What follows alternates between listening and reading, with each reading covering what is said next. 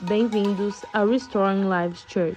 Fique agora com a mensagem do último domingo com o pastor Gustavo Goulart. Vamos abrir as nossas Bíblias em Lucas capítulo 24, versículo 29.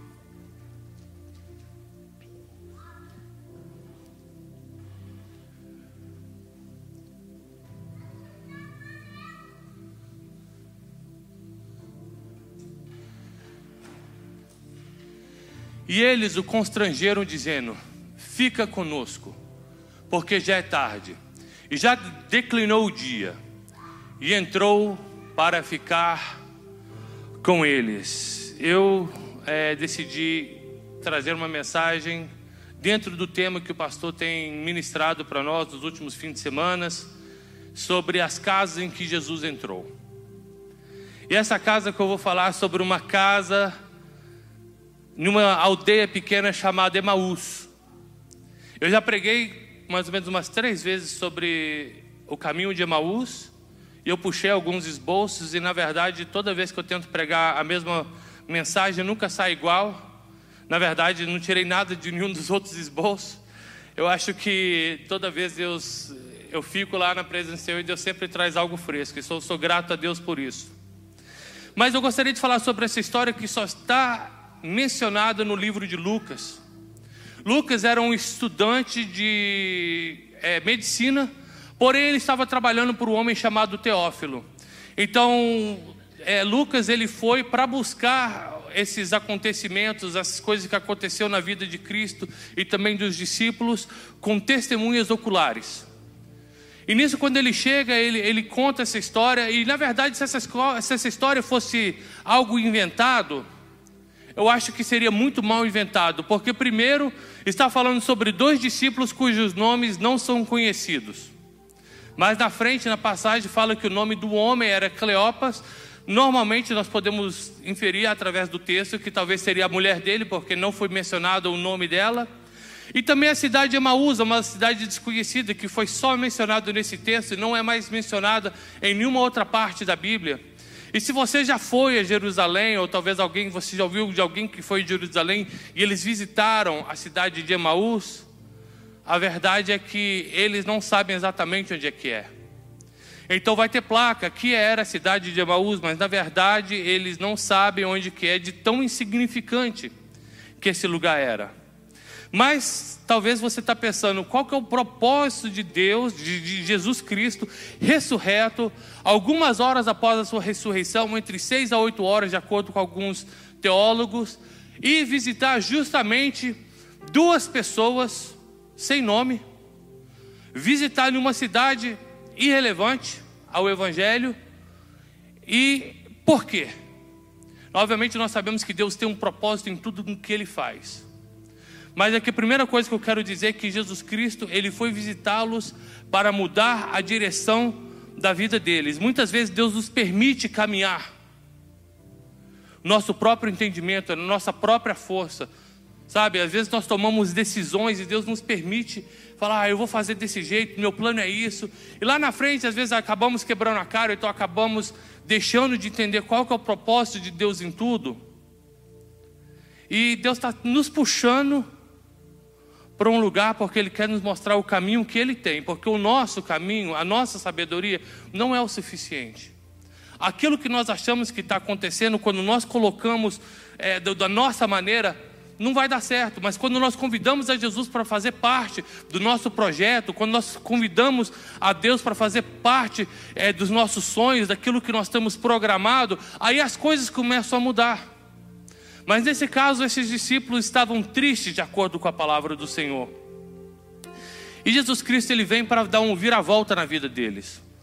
Porque eles estavam tristes, sem esperança, saindo de Jerusalém, com seu sistema religioso todo afundado, e eles achavam: olha, agora já não tem mais esperança.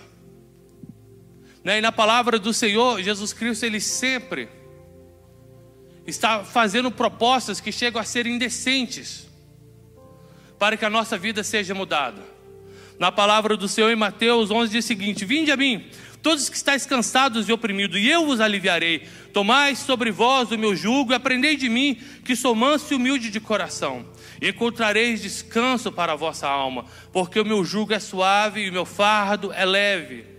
E nós achamos aqui também na, na palavra do Senhor, em Isaías 61, que se nos diz: o Espírito do soberano o Senhor está sobre mim, porque ungiu-me para levar boas notícias aos pobres, enviou-me para cuidar dos que estão com o coração quebrantado, anunciar liberdade aos cativos, a libertação aos cativos, libertação das trevas aos prisioneiros, e para proclamar o ano da bondade do Senhor, o dia da vingança do nosso Deus, para consolar os que andam tristes e dar a todos os que choram em Sião uma bela coroa em vez de cinza. Olha só que troca maravilhosa.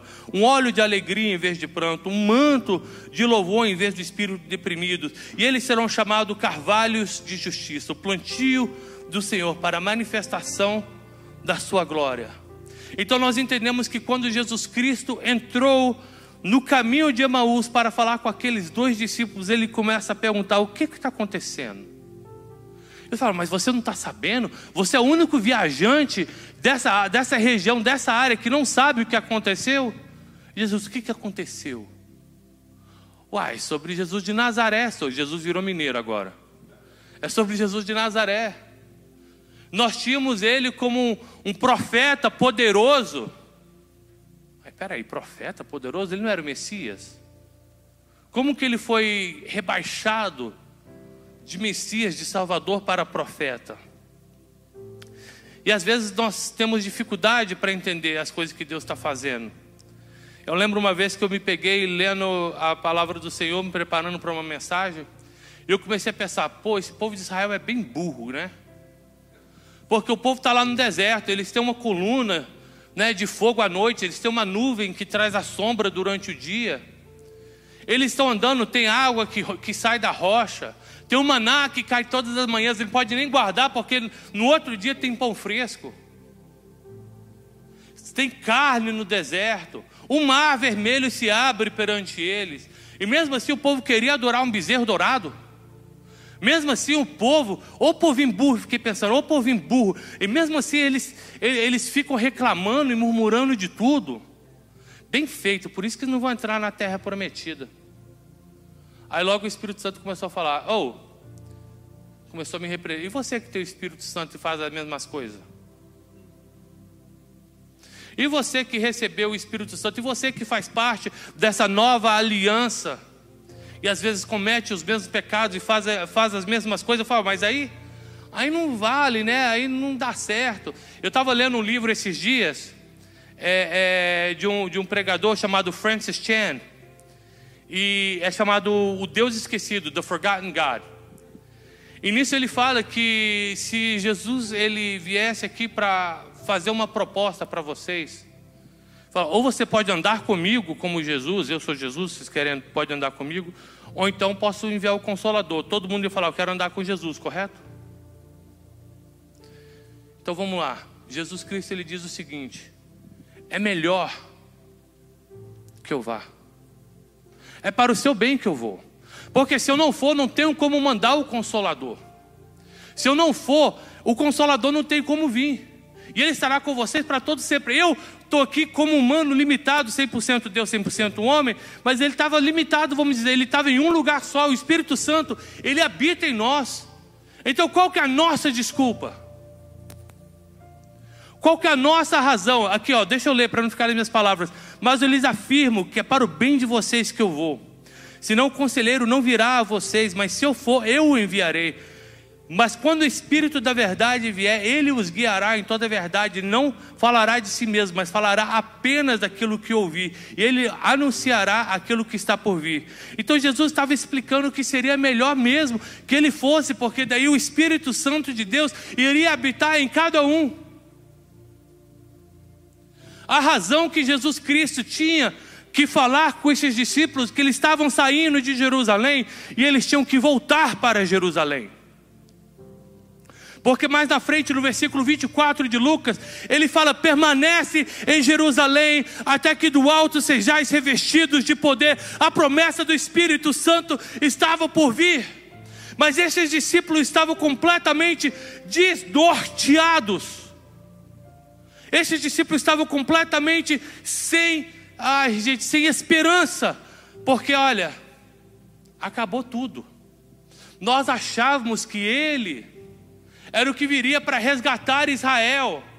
Mas já fazem três dias que ele, que ele morreu e nada aconteceu. As mulheres foram lá no sepulcro e elas viram anjo, né? Mas aqui eles falaram, elas tiveram uma visão de anjo e o anjo falou que ele já não estava lá porque você procura um vivo entre os mortos.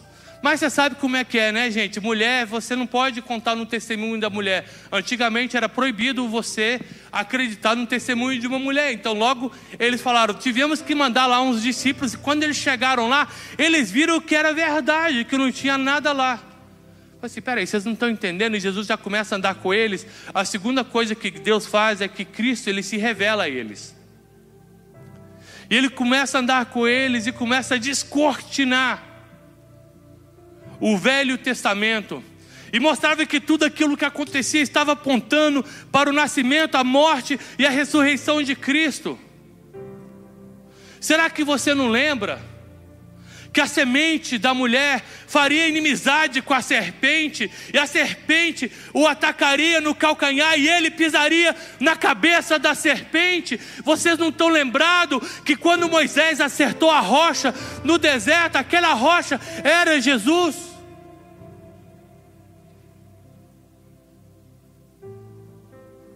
Vocês não estão lembrados que Moisés era uma tipificação do próprio Jesus Cristo que iria resgatar o povo de Israel da escravidão? E nisso os discípulos ainda estavam achando que Jesus Cristo estava vindo para trazer um governo normal, um governo de homens, e não um reino dos céus. Então Jesus começa a descortinar o evangelho para eles. A palavra nos diz que os discípulos, antes de, de, Jesus se revelar a eles, Jesus queria que eles entendessem, né? Através da palavra. Porque Jesus poderia ter chegado para eles e falar: Tcharam! Sou eu, Jesus, babaca, bora para Jerusalém. E não ia ter nem mencionado na Bíblia o que aconteceu. Jesus era mineiro, de novo, gente, chamou ele de babaca. É. Mas a palavra do Senhor no versículo 16 diz assim: é, que os olhos dos discípulos foram impedidos de o reconhecer, aparentemente os ouvidos também. E o que acontece aqui nessa palavra é o seguinte: eles estão andando com Jesus, Jesus está mostrando que ele voltaria. Vocês não lembram que ele falou que ele derrubaria o templo e reconstruiria o templo em três dias? Vocês não lembram daquela passagem de Daniel que fala que os três, Sadraque, Mesaque e Abidinego, foram enviados na fornalha de fogo e havia um quarto homem ali cuja, aparência dele era como filho do homem? Jesus Cristo se manifestando 600 anos antes do seu nascimento. Parece que vocês não estão entendendo. E ele nisso, Jesus mesmo fala: como vocês têm dificuldade para crer, como vocês têm dificuldade para reconhecer. Eu lembro que no Brasil, em Portugal, é, nós recebemos um, um rapaz chamado Watson. Eu lembro que eu gostava muito dele, brincava comigo, com meu irmão, ele já era um tiozão, né? Aí é, eu lembro que alguma coisa deixou ele estressado lá em Portugal, ele decidiu encontrar com um amigo dele na Espanha. É, alguns anos depois, na verdade, 2014, é, o Leonardo Gonçalves, um cantor brasileiro aí, que. É, não vou fazer comentário não, mas. é, Leonardo Gonçalves me chamou para ir no culto lá na Divec. E nisso eu fui lá encontrar com ele, e ele pegou e falou assim: Isso em Portugal tinha mais ou menos 6, 7 anos de idade, da idade do Nathan. E nisso falou: oh, temos aqui um, eu estou aqui com um amigo meu, Gustavo, de Atlanta, pastor lá em Atlanta. E, e tal, os pais dele foram missionários em Portugal. Tararara. E nisso, quando acabou o culto, algumas pessoas que já passaram aqui pelos Estados Unidos, que moravam em Curitiba, vieram a, a falar comigo. E nisso veio uma mulher falar: Você lembra de mim? Eu falei: Não. Eu sou a ex-esposa do Watson. Eu falei: Uau, legal. E a única memória que eu tinha do Watson era que ele era gente boa. E eu lembro que ele tinha ido embora. E eu lembro que um dia eu estava andando lá em Portugal, na, na lojinha de frente lá do, da nossa casa, e eu vi dois mendigos comendo casca de banana e casca de laranja. E nisso eu parei e fiquei olhando para eles, estavam com a barba grande aqui. E eu peguei, olhei para eles, e nisso eu fui voltando assim, que estava com aquela roupa de mendigo, sabe? Aí eles falaram, Gustavo, volta aqui. Eu falei, hã? Volta aqui, Gustavo. Ele falou, eu sou o Watson. E eu saí correndo. Mas o interessante é que a voz dele eu reconheci. Mas eu não tive coragem para ver se era ele mesmo. Nisso eu corri, falei para meus pais, falei, tem um cara lá embaixo, lá um mendigo comendo casca de banana, falou que era o Watson. Não, pode ser não, o Watson está lá na Espanha. Aí meus pais desceram, convenci eles, chegaram lá, estava ele e um amigo dele. E mesmo quando ele veio falar comigo, veio tentar me abraçar com aquela carniça de mendigo, eu fiquei sem graça, e nisso ele subiu, meu, meu, meu pai deu umas roupas para ele poder usar, ele tomou banho, tirou a barba. Só que mesmo depois que ele tirou a barba, eu reconheci ele. Mas já não era o mesmo. O rosto estava fino, a cara estava como se tivesse envelhecido uns cinco anos em dois meses. E talvez os discípulos estavam tão desligados. Eu sei que a palavra fala que eles foram impedidos de reconhecer Jesus. Mas imagino que mesmo se não foram impedidos, mesmo se não tivesse esse mover espiritual, acho que também eles não reconheceriam, porque a fé deles estava lá embaixo, eles não acreditavam, não, não iriam acreditar que Jesus Cristo iria ressuscitar depois de três dias. Tanto que Jesus ele teve que percorrer o Velho Testamento todinho, mostrando como tudo estava apontando para a sua morte e a sua ressurreição. Né? Então, a palavra do Senhor, ele estava lá falando com eles. Isaías já falava: foi desprezado, rejeitado pelos homens, um homem de dores, experimentado no sofrimento como alguém que os homens esconderam o rosto, foi desprezado. E nós o tínhamos em estima.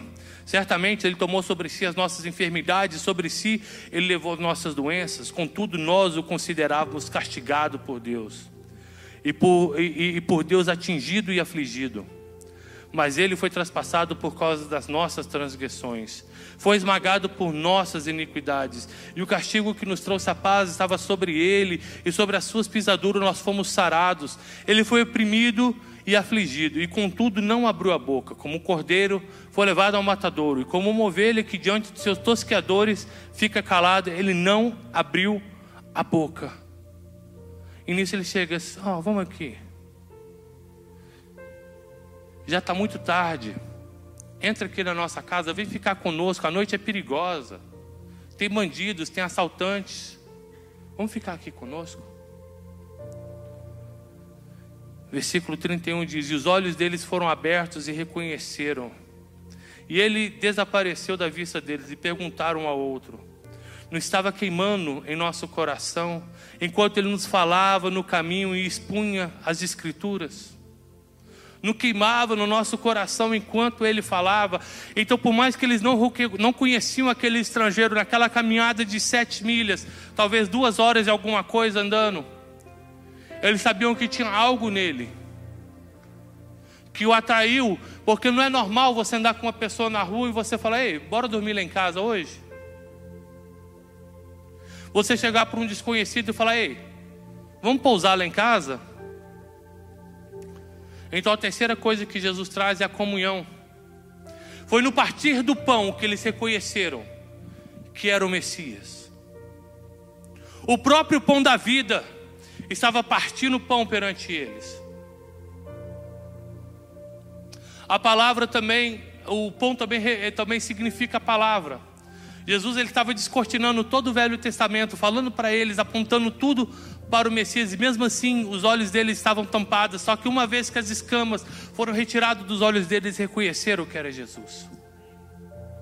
Quantas vezes na nossa vida nós estamos com Cristo ao nosso lado o tempo todo, nós temos o Espírito Santo que é habitação em nós, e mesmo assim nós não conseguimos ver a mão de Deus, a não ser depois que nós passamos por um processo e nós olhamos para trás e falamos: Ah, era Cristo comigo o tempo todo.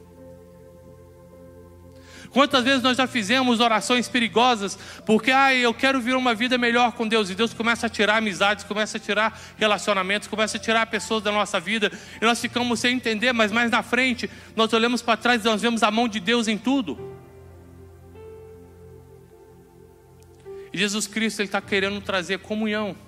E você está falando, você às vezes fica pensando: ah, mas aqui é uma história entre os dois discípulos, onde Jesus chegou na casa deles e ceiou com eles.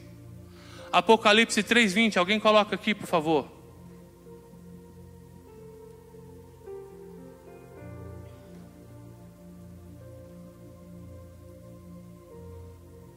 Então abrem na Bíblia de vocês, é Apocalipse 3:20. Eis que estou à porta e bato.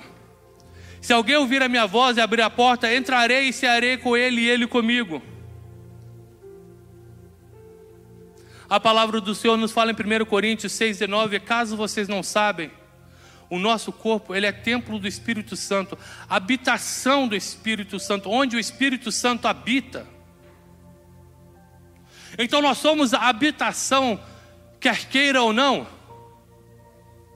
Nós somos habitação, somos uma casa, e se a nossa casa tem, nós convidamos o Espírito Santo para entrar, nós convidamos Deus para entrar e fazer morada, não uma visita. Nós temos a mania de falar, Deus vai nos visitar essa noite, o Espírito Santo vai nos visitar essa noite. Não, não, não, não. O Espírito Santo, ele quer fazer a morada. Não uma visita de fim de semana apenas. Quem aqui só come uma vez por semana? Quem aqui só toma água uma vez por semana? Nós temos que alimentar o nosso espírito, nós temos que convidar Jesus Cristo para entrar e fazer parte. A palavra do Senhor nos diz em Mateus 12, 43, diz o seguinte: Quando um espírito imundo sai de um homem, ele passa por lugares áridos, procurando descanso. Como não encontra, diz: Voltarei para a casa de onde saí. Chegando, encontra a casa desocupada, varrida e em ordem. Então ele vai e traz consigo outros sete espíritos piores do que ele. E entrando, passa a viver ali. E o estado final daquele homem torna-se pior do que o primeiro. Assim acontecerá com essa geração perversa. Então somos habitação independente do nosso querer. Tem um ditado no mundo que fala que é, é mente vazia, oficina de Satanás, não é? Não, é coração vazio. É habitação vazia. É casa de Satanás. Porque se Jesus Cristo está falando que ele vai e bate na porta, e se você o convidar para, ser, para entrar, ele será contigo. Mas aqui fala que Satanás ele entra se tiver vazio. Ele não quer saber do seu sentimento. Ele não quer saber da sua vontade, mas eu quero servir a Jesus. Ou você serve ou não. Ou nós vivemos para Cristo ou não. E eu sei que eu estou falando aqui como homem pecador, porque, gente, eu sei das coisas erradas que eu faço, eu sei dos meus pecados, e eu sei o tanto que eu preciso dessa graça de Deus. Mas aqui está falando, rei, hey, nós somos o templo do Espírito Santo. Ou então não. E Jesus Cristo entrou na casa desses discípulos. E no partir do pão eles reconheceram quem Jesus Cristo era eles tiveram naquele momento comunhão com Deus. E Jesus Cristo, Ele quer entrar na nossa vida também, Ele quer trazer paz. Eu sei que nós temos dores, eu sei que nós temos é, é, é, depressão, nós passamos por cada coisa terrível. Mas eu sei que existe clínica, eu sei que existe psicólogo, eu sei que existe psiquiatra, são necessários, são. Mas para ver uma pessoa liberta do dia para a noite é somente através de Jesus. Para ver uma pessoa que um dia está ruim e outro dia está boa, a não ser pelo sangue de Cristo, a não ser pelo a paz que excede todo entendimento, a paz de Cristo em nossas vidas. Havia um homem muito rico. E esse homem ele queria entender o que era paz. E ele fez um contest, ele fez tipo um, um como se diz um contest, um ele fez uma proposta para os pintores, para os artistas, para aquelas pessoas todas virem e começar a pintar uma cena de paz. E ele ia pagar um valor altíssimo por aquele, para o que mais representava a paz. E nisso chegou no penúltimo, e o penúltimo era um, um rio cristalino. E aquele rio refletia o céu sem nenhuma, sem, sem nenhuma sombra. E tinha algumas ovelhas pastando uma imagem serena e todos pensaram: Uau, essa certamente vai vencer. E quando abriram a última foto, as pessoas ficaram chocadas, porque parecia uma foto de caos. Era uma cachoeira violentíssima. E a água caía e batia com muita violência nas pedras. E aquele céu estava escuro, como se fosse trovejar, como se fosse relampear. E tinha uma árvore já quase sem nenhum, nenhuma folha. E aquela árvore, no cantinho dela, tinha um pássaro. E aquele pássaro estava sobre três ovinhos com os olhinhos fechados, assim, com as asas por cima dos ovos. E é no meio do caos que ele conseguiu enxergar a paz daquele pássaro e ele deu o prêmio para o cara que, deve, que desenhou aquela cena de caos. Mas existia paz em meio à tribulação. E é somente quando nós estamos em momento de tribulação, somente quando nós estamos em momento de dificuldade, que nós começamos a clamar, nós começamos a chamar por Deus, e as coisas começam a acontecer, e nós olhamos e falamos: Uau, Deus estava comigo o tempo todo, igual aquela história antiga que as pessoas cantavam, contavam sobre as pegadas na areia, que eu sei que todo mundo aqui já escutou 350 vezes. E às vezes parece que nós estamos vivendo uma vida que não tem nenhuma esperança, que às vezes nós pensamos que o nosso pecado já. já... Esse meu tempo aqui já está esgotando. Já esgotou. É... E só para terminar aqui rapidamente, e às vezes nós pensamos que nós não temos mais esperança. A palavra do Senhor nos mostra que quando Jesus Cristo chegou para Pedro, ele estava pescando. Depois da morte de Cristo e Pedro ter negado a Jesus três vezes, Pedro voltou a pescar. E da mesma maneira que Cristo encontrou pela primeira vez, Cristo encontrou pela segunda vez. Na mesma situação, pescando, desiludido e sem esperança. E nisso que, que Pedro vê Jesus ao longe, ele salta do barco e vem nadando. E Jesus começa a perguntar para ele: Pedro, tu me amas? Ele fala: Senhor, tu sabes que eu te amo. Então apacenta as minhas ovelhas. E Jesus pergunta de novo: Você me ama? Ele fala: Senhor, tu sabes que eu te amo. Então apacenta as minhas ovelhas, cuide de minhas ovelhas. Só que se você pegar o Blue Letter Bible, que é uma Bíblia de estudo, mostra que Jesus está perguntando: Você me ágape-me? Você tem um amor ágape por mim? Que é aquele amor que não mede é, é esforço, aquele amor que não importa o que está acontecendo, eu te amo sobre todas as coisas. E Pedro responde para ele: Eu te filos que é amizade de amigo. Não é, uma, não é um amor incondicional. E mesmo assim, Jesus está falando: então cuida das minhas ovelhas. E da segunda vez, Jesus pergunta da mesma forma: Ei, você me ama sobre todas as coisas? E Paulo, ou Pedro, desculpa, sabendo do que ele tinha feito, ele fala: Senhor, eu te amo mais ou menos. Então cuide das minhas ovelhas. E da terceira vez, Jesus pergunta do jeito que Pedro estava falando: Pedro, você me ama mais ou menos? Então, cuide das minhas ovelhas. Então, às vezes, nós pensamos que nós temos que ser perfeito para fazer aquilo que Deus tem nos chamado para fazer. Mas nós não somos perfeitos. O que Jesus quer é ter uma vida de comunhão, um relacionamento conosco, um relacionamento verdadeiro. Porque se você pensar que você tem que ser perfeito, que você tem que ter tá tudo em dia, que você tem que viver uma vida 100% você nunca vai alcançar. Eu nunca vou alcançar. Mas Jesus Cristo ele nos convida para esse relacionamento independente das nossas falhas.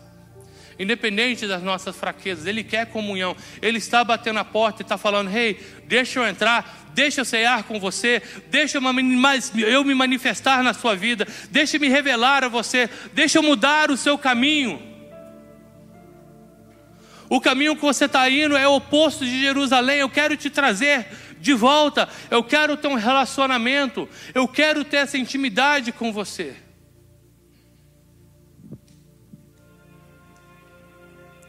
E esse é o convite de Jesus para nós nessa noite.